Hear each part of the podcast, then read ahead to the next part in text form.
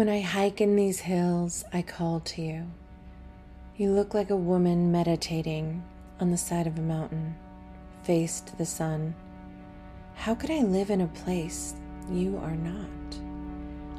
I could live without so many walnut trees, maybe, but you, to me, are everything. Hello, fellow seekers. This episode was slated to come out a month ago today, but to be honest, when I was working on it, my children and I were enjoying some of the beautiful summer days together before they left on this little trip. And I worked on it a bit, but I was spiraling out into this bigger issue of ecology and sustainability and being an ally and steward of the planet and witchcraft, religion, place, lineage. It was a lot. So you can see how that conversation could be too much for one episode, but more on all of those will be coming. So this one still has several touch points, but I think I reined it in pretty well. And I'm going to say that there are some episodes that could potentially cause more of an issue with conflict than others. And potentially this could be one of those. And I'm going to do the best that I can. And remember, this is a conversation between me and you. This is not a dictatorship where I'm saying I'm right. I just have some thoughts. So I want to share from a place that's personal, because trying to address it from a more universal standpoint doesn't really seem like it's possible right now. And I suppose I should say that I could potentially have that be true for every episode. And I just want to reserve the right to re-record and update at any given time, because I'm always bringing in and assimilating new information, and that means critically thinking about things from a new perspective. So this is my viewpoint and my personal interactions with this subject matter currently, and I'm just trying to bring some awareness and open a conversation about it.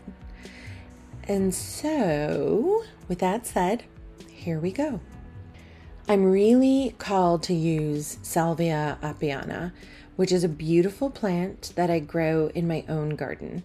She lives there in the backyard, and I take care of her, tending to her, and she gifts me with the most heavenly aromas when we brush up against one another or when she's drinking in water. And sometimes she even gifts me with leaves or small branches, but generally we just enjoy each other.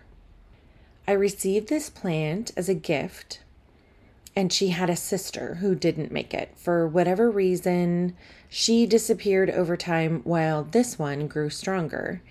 And she's lived in my backyard for over 9 years, and my garden wouldn't be the same without her presence. The wasps in my yard that look like little fairies adore her, as do the bees, and you may be familiar with her sisters under another name, which is white sage. I also go and visit other plants that I tend in the wild, and I tend them with my songs and my love and my protection.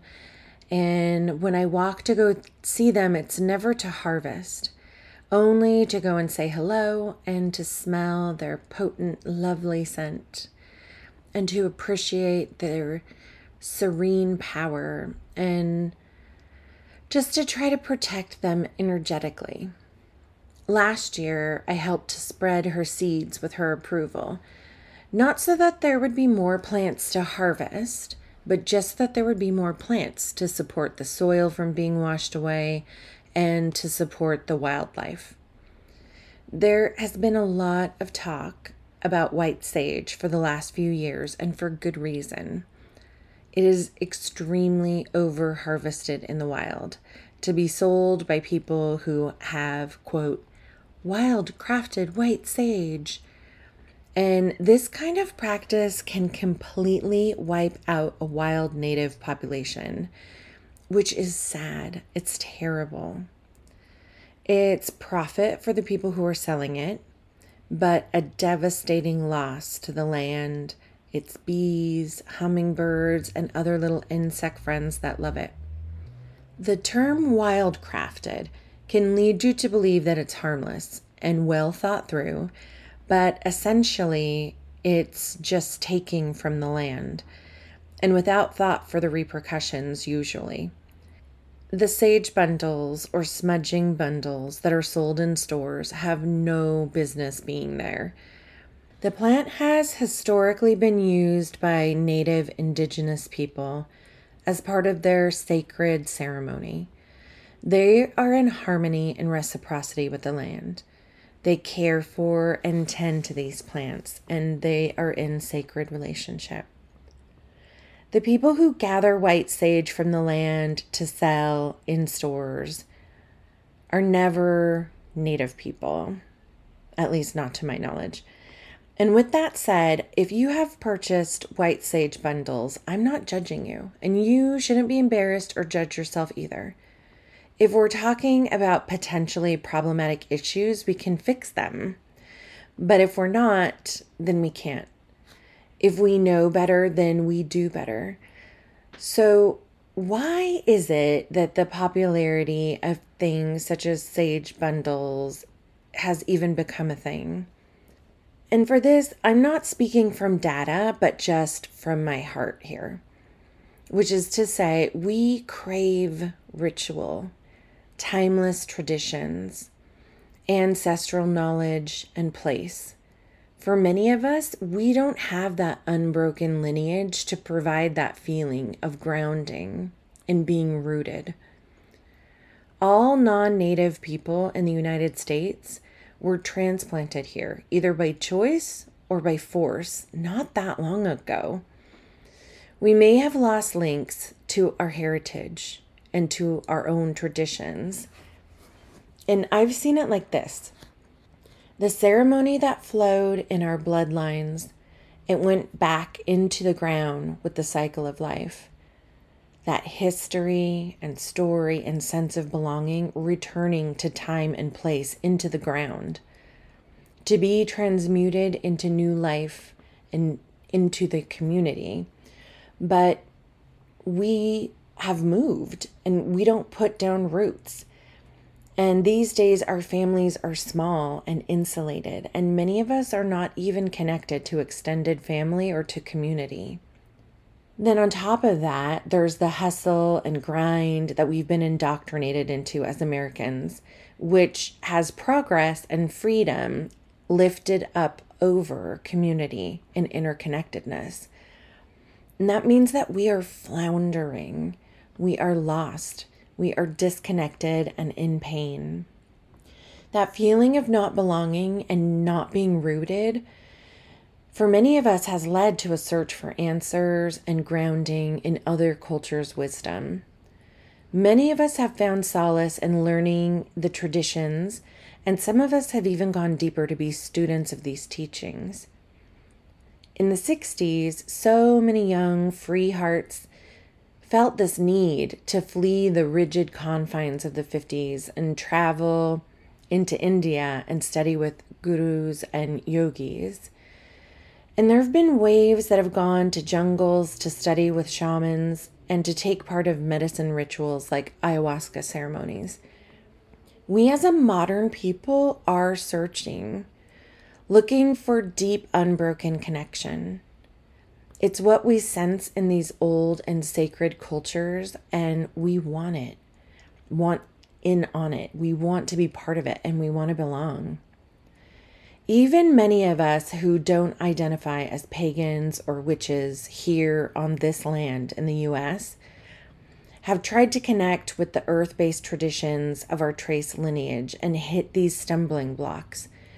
The whitewashing and colonizing, and especially the Christianizing of the world, wiped out that magic and connection, or at least it tried to.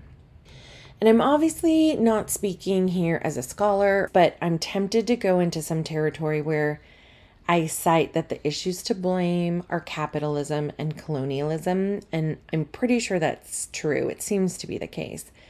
But I'll let people who are smarter about such things explain it. And I trust that you have your own opinions and you can do your own research. So I'm going to just stick from the heart approach about this. So from the perspective of She Who Is Seeking, I know the tethering that I'm reaching for.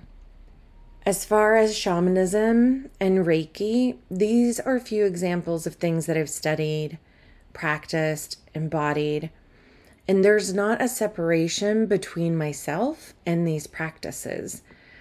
Eastern-based wisdom, knowledge of chakras, yoga, meditation techniques. I am not the me who I am without these principles. Even with some of the practices that have been part of my life for 35 years, there's often this hunger for place, for the authentic practice, the wisdom, and the magic. Often the herbs that I used were from exotic plants that were from distant lands. And it's historically been hard to tell when they were gathered and shipped. When we have always done something a certain way, we may not even really question it, especially when we feel a need for it. I'm talking of the need in us that is a pull from a place far down, deep within our bodies. But as an eternal student of life, I'm always taking in new information. I let it in, and I mull it over, and I think it through. I assimilate some of it, and I release the rest. And I never assume I have all the answers. In fact, I know that I don't. I've trained with many amazing teachers over the years. I've had wonderful mentors and access to incredible knowledge through books and through the internet and my extended community. And even with all that privilege and access, I'm very aware that there's so much I don't know. In fact, the older I get and the more I learn, the more convinced I am that really I know nothing. The deeper in I get, the more conscious I am that we are, most of us, and most of the time, always just on the surface. And in this state, the challenge is to slow down. And it's very, very hard to slow down. We have to deepen the knowledge that we already have. We're programmed in this culture to forge ahead and pull up new topics, roots and all, even when we haven't digested what we've already consumed. Hell, we even have piles of plants that we've ripped out that we haven't even tasted, and then we're on to the next one. And it's an apt metaphor for a green witch. And I myself am certainly guilty of this. I really don't know anybody that hasn't been at one time or another. I'm a hungry student of the mysteries of the world. My eyes searching through the veil for magic and the hidden, and yet there's work to be done here. Chop wood, carry water, beware of hungry ghosts. Last year I signed up for a year-long apprenticeship with Marysia Miernowska in the School of the Sacred Wild. And to be honest, I did it more so because I was craving community, especially after being in this bubble of COVID isolation. I was especially interested in learning from her more about regenerative agriculture and biodynamic farming practices. And I really admired her beautiful way of showing up as a spiritual entrepreneur and witchy businesswoman.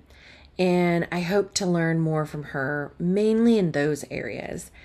I felt as though I may or may not have very much to learn in the herbalism portion of the apprenticeship. And that has been the most illuminating in the last few months for me, because it made me realize that I don't know shit about shit. I have learned so many things from her and from this work. And I really embrace the vast and endless knowledge that has shown me through all of these incredible teachers and leaders that I'm drawn to. I feel honored to be doing this work with her and with the other apprentices and the fellow mentors this year. Deepening the journey in working towards a certification in one of the disciplines, which are all very exciting, and I don't know how I'm going to choose one. So knowing me, I'll just do it again. So there's so much to learn when you're open and in community. And some of the most beautiful lessons that I've received really are about slowing down. And I've been working with this for years, and I know that I will have to continue to do so. The lesson that I'm always embracing is to deprogram, to not buy into more is more, to take only what I need, to exchange freely, to not grasp tightly, but to be in flow. There's this sadness I feel when I go and visit my plant friends in the wild. Sometimes I go and check on them, and there's been this crack and grab that's been committed. And I can see the tops of these beautiful white sage plants that have been snapped off.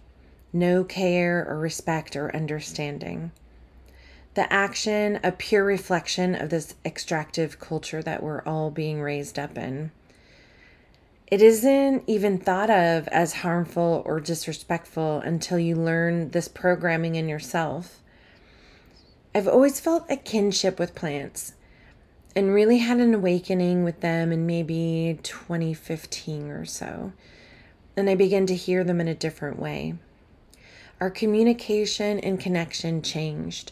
And it's continued to evolve, but no gift can be truly realized without time and attention and space.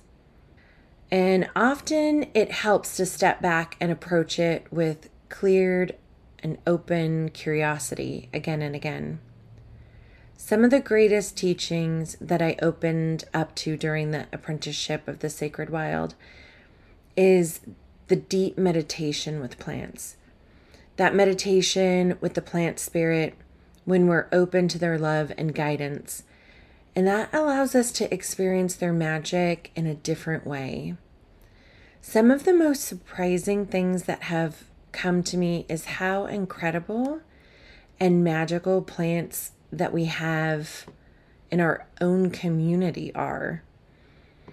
In the book Plant Spirit Medicine, the author Elliot Cowan says, and I'm paraphrasing here, local plants are not 10 times more effective at healing, but 100 times more effective at healing.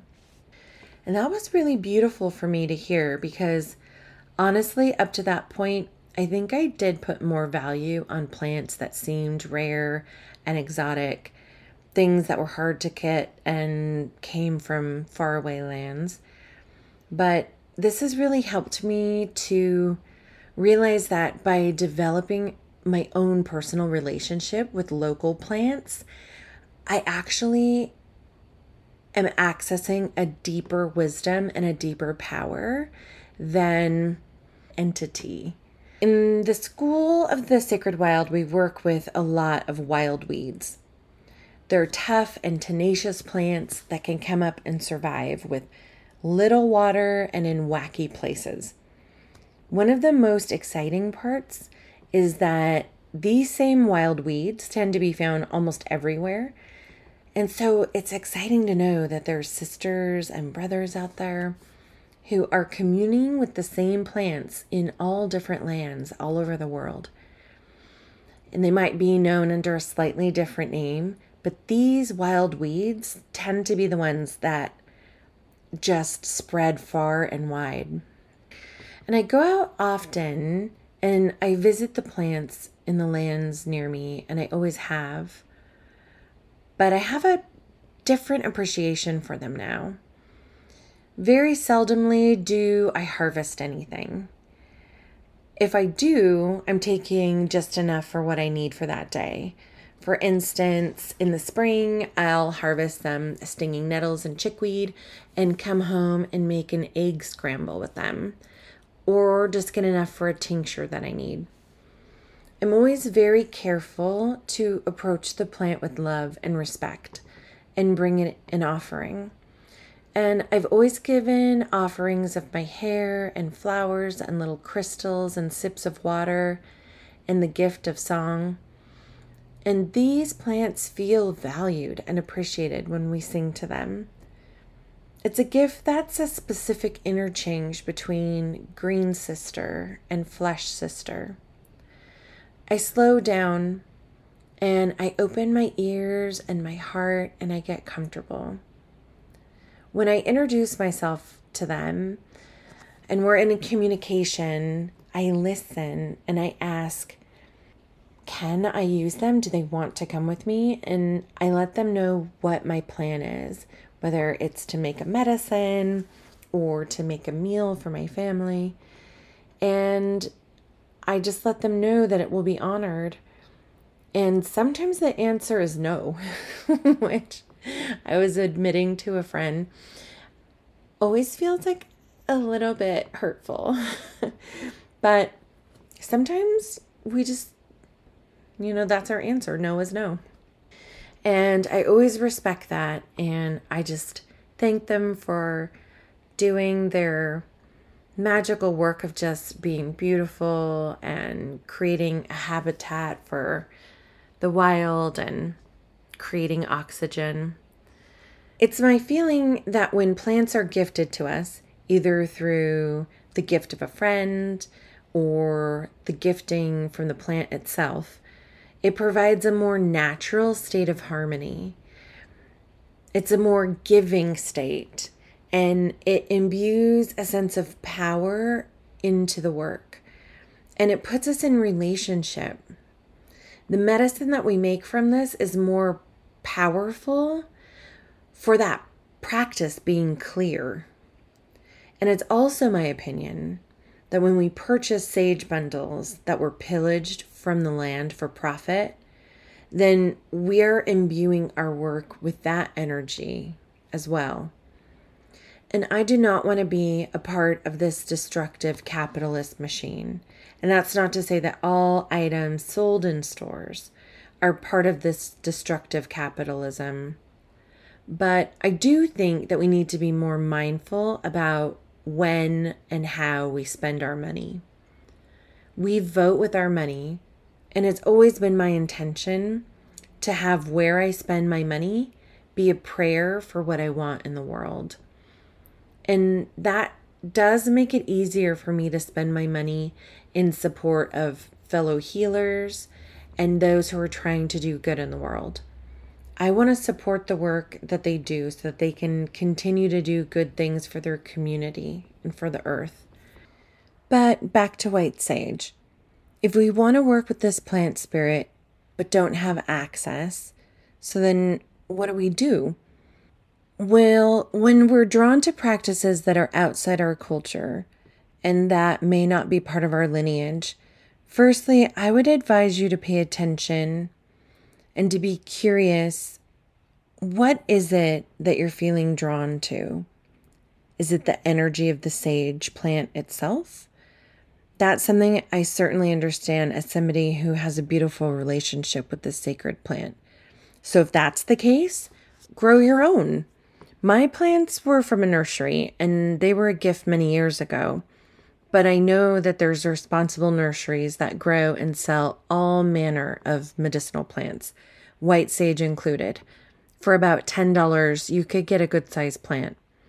Also, seeds can be purchased or shared. Even plants in nature would be happy to share seeds, I bet, if you ask. Be a protector and a propagator of plants. A guardian and a renegade for good. How rad would it be if we all planted white sage, mugwort, chamomile, calendula, all those and more outside and out and about in lots and abandoned plots and liminal spaces around town, even on the curbs of city streets. And I know that white sage doesn't grow everywhere, but if she will grow near you, I highly recommend it. And there's so many other fragrant and bountiful plants that could be used and loved if you're looking for a plant to help you clear space. Any fragrant herb will help you do this job. I use plants from my garden such as rosemary, lavender, juniper, pine. Depending on where you live, there could be all sorts of other amazing options. And we would do well to remember that most of the job of clearing space is with our own energy and our own personal power.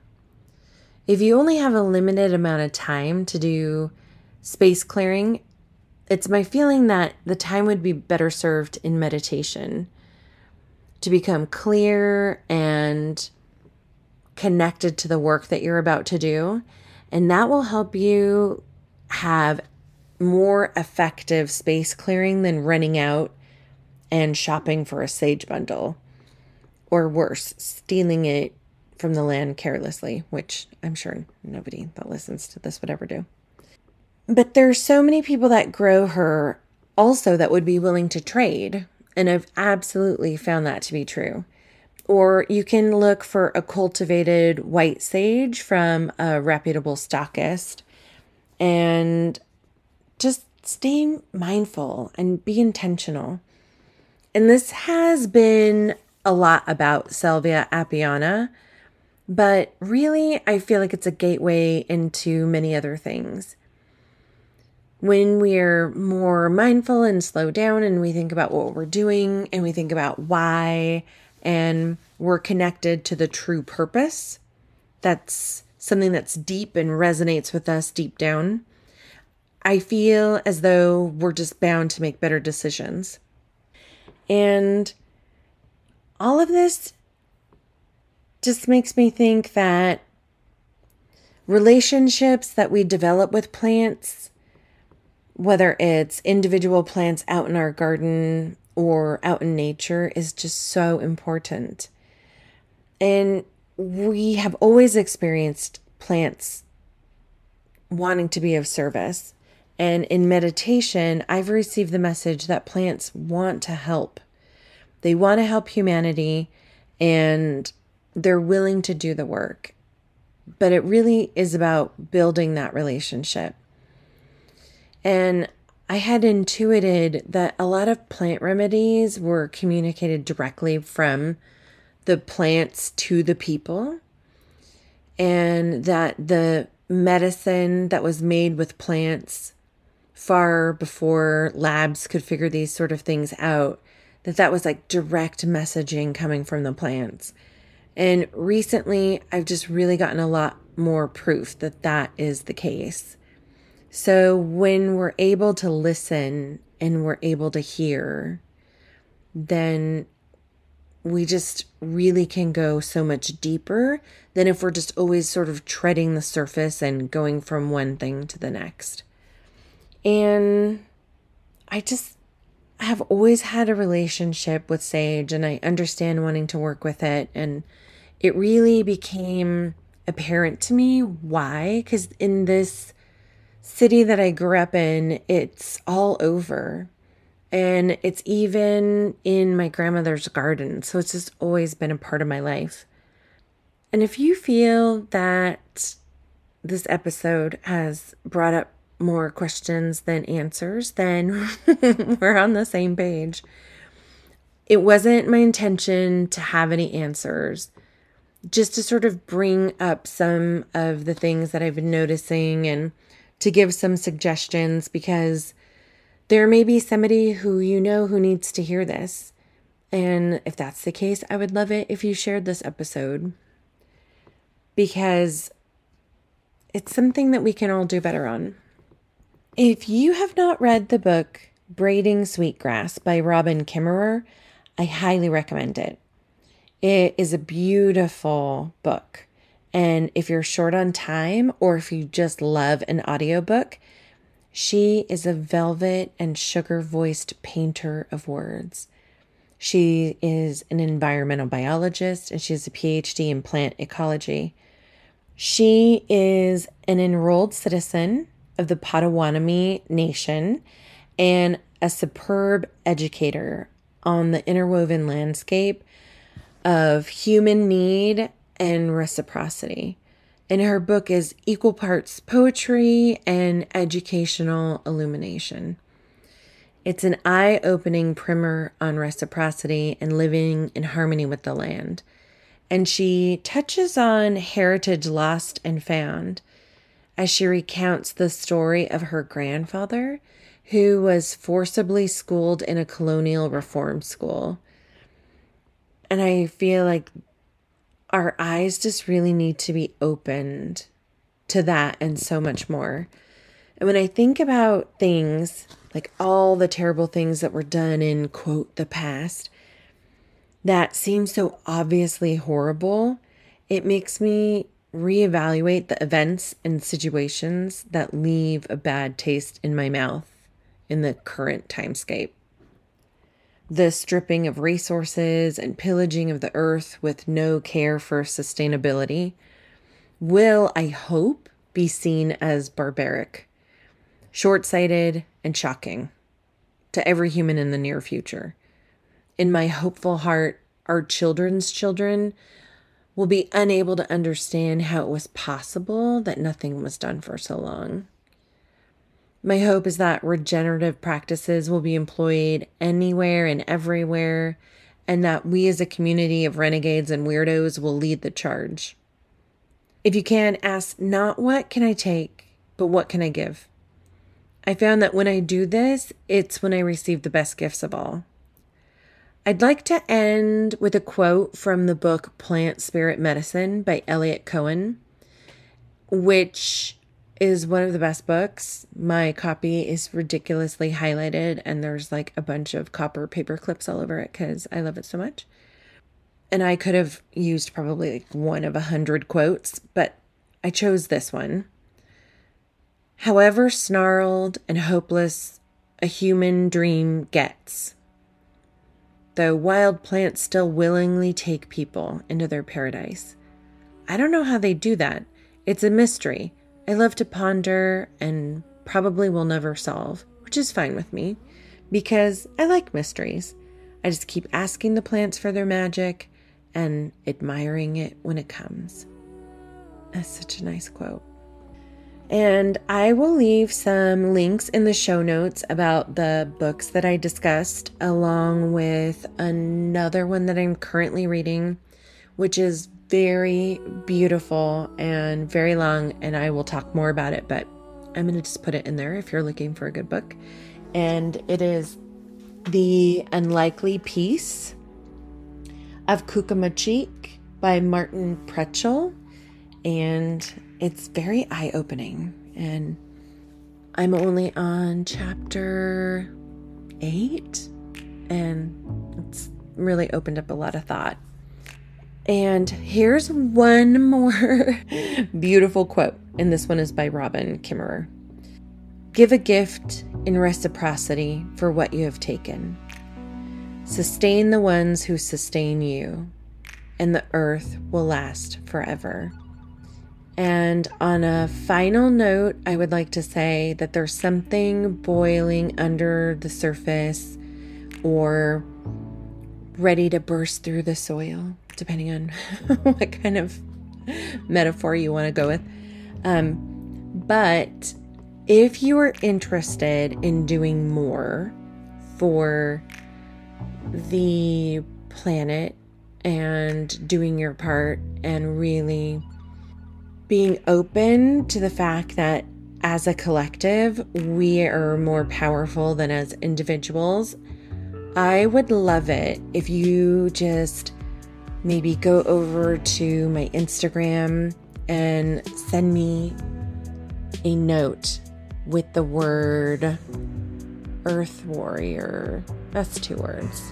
The She Who's Seeking podcast is the love child of me, Mina Melissa Lee. And all the views, ideas, and thoughts are my own, with the additional quotes and concepts that were cited. And I would love it if you came and found me over on Instagram at She Who Is Seeking. And there's something exciting that's brewing that I would love to talk to you more about, both on this podcast and over there. And as it gets a little more solid, I'll talk about it more. The music is the beautiful song Snake River by Siren and the Sea, and I am advocating that you create a life that you love and you live it every day. And if you're interested in the names of those books or the name of the course that I took, I'm going to just put that in the show notes. And the School of the Sacred Wild with Marysia Miernowska is currently open. I know it's closing soon, and it begins the first week of September. So if you're interested in that, it's amazing. I highly recommend it. And I'm sending you so much love, and I will talk to you next time. Bye. Oh, and I almost forgot. I just wanted to say thank you to my listeners in Canada and Russia and the Netherlands and Spain and Australia and all over the United States. It's so exciting to see you there in so many different states and all over the world. And checking you guys out on the map is super fun for me. So please share with anybody who might enjoy it. And I will talk to you guys soon. Bye. For real this time.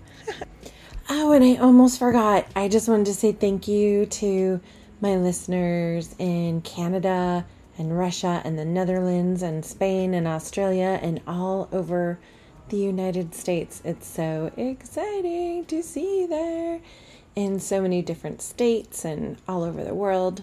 And checking you guys out on the map is super fun for me. So please share with anybody who might enjoy it. And I will talk to you guys soon. Bye. For real this time.